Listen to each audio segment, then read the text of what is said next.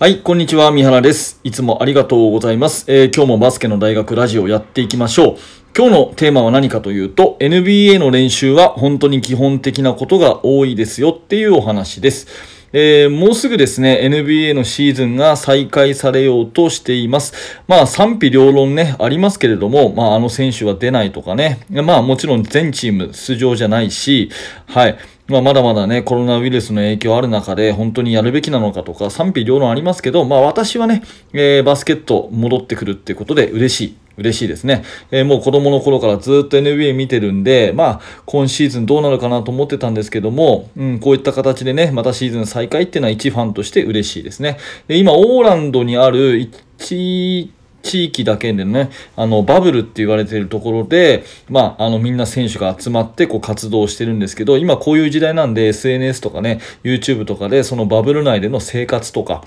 うん、あと練習とかがね、公開されています。ね、すごくいいことですよね。あの、選手の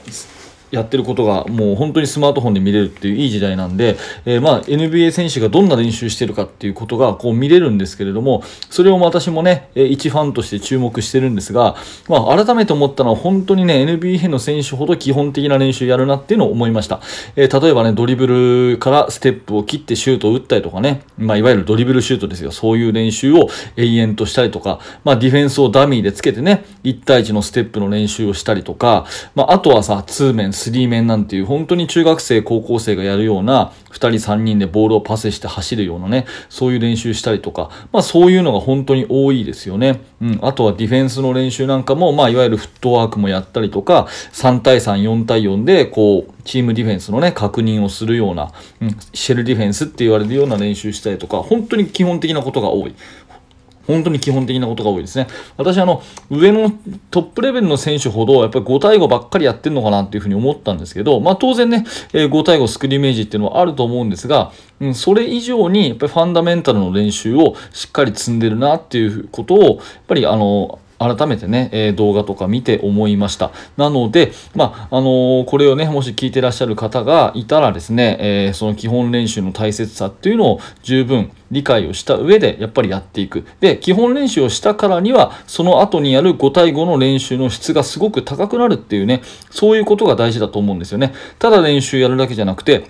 5対5ゲームをやっててみて、それで足りないところを取り出して練習にする。で、その練習をやったことで5対5がすごく良くなるっていうような、そういうね、えー関係の練習ができればすごくいいかなというふうに思うので、まあ指導者はね、そういうのを考え出す必要がありますし、はい、選手の皆さんはそういう、それをね、納得して、この練習やると5対5のあの場面が上手くなるんだっていうことを納得して練習していくっていうのが大事かなというふうに思います。まあ今後もね、SNS とか、えー動画、そういったものが発達して、きっとトッププレイヤーの、まあ、試合だけじゃなくて練習風景を見ることができる、そういう機会が増えると思うんですよね。なので、えーまあどんな基本的なことやってんのかなっていうね、ことを注目して、えー皆さんの身近なね、えー練習メニューとそんなにいい意味で変わらないことやってたりすると思うんで、まあそういうところを参考にしてもらえるといいのかなというふうに思ってます。私も一ファンとしてまたね、えーバスケの指導者としてトップレベル見るときに、やっぱりね、基本的なところやってるなっていうのを確認するだけでも、こう勇気もらえるっていうかね、